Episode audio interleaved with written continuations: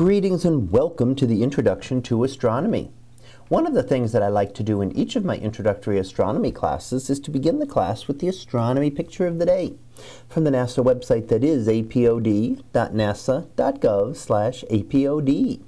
And today's picture for April the 24th of 2019 well, also the shape of the southern crab. So what is the southern crab nebula? Well, we have the crab nebula in the constellation of Taurus in the northern sky, which is a supernova remnant, the remnant left behind by a star that has exploded. The Southern Crab Nebula is quite different than this. It is not a supernova and is actually a group of two stars together and two different types of stars.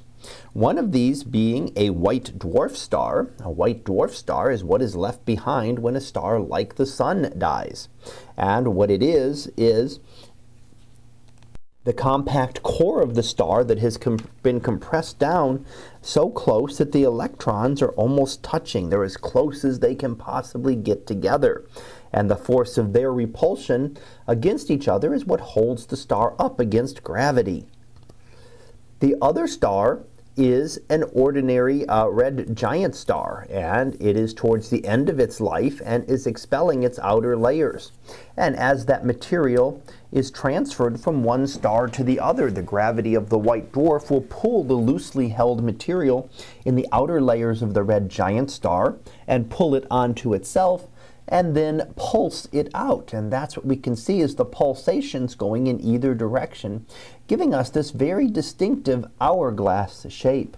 So this is a very temporary stage of the star's life, and it is because we require these two types of stars, a white dwarf star and a red giant star at the end of its life with the outer layers are simply not held tightly enough that another star nearby orbiting it would be able to remove, remove them and give us the image that we see today.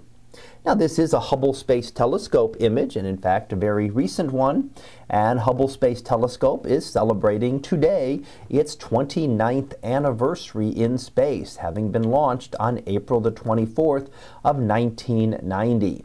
So it has spent now working on its beginning its 30th year out in space and has given us a lot, a large number of images. In fact, a lot of the images that we look at here every day, a lot of them are Hubble images and other images that we get to see and the other knowledge that we have gained from Hubble Space Telescope over these past 20 years has greatly advanced the science of astronomy.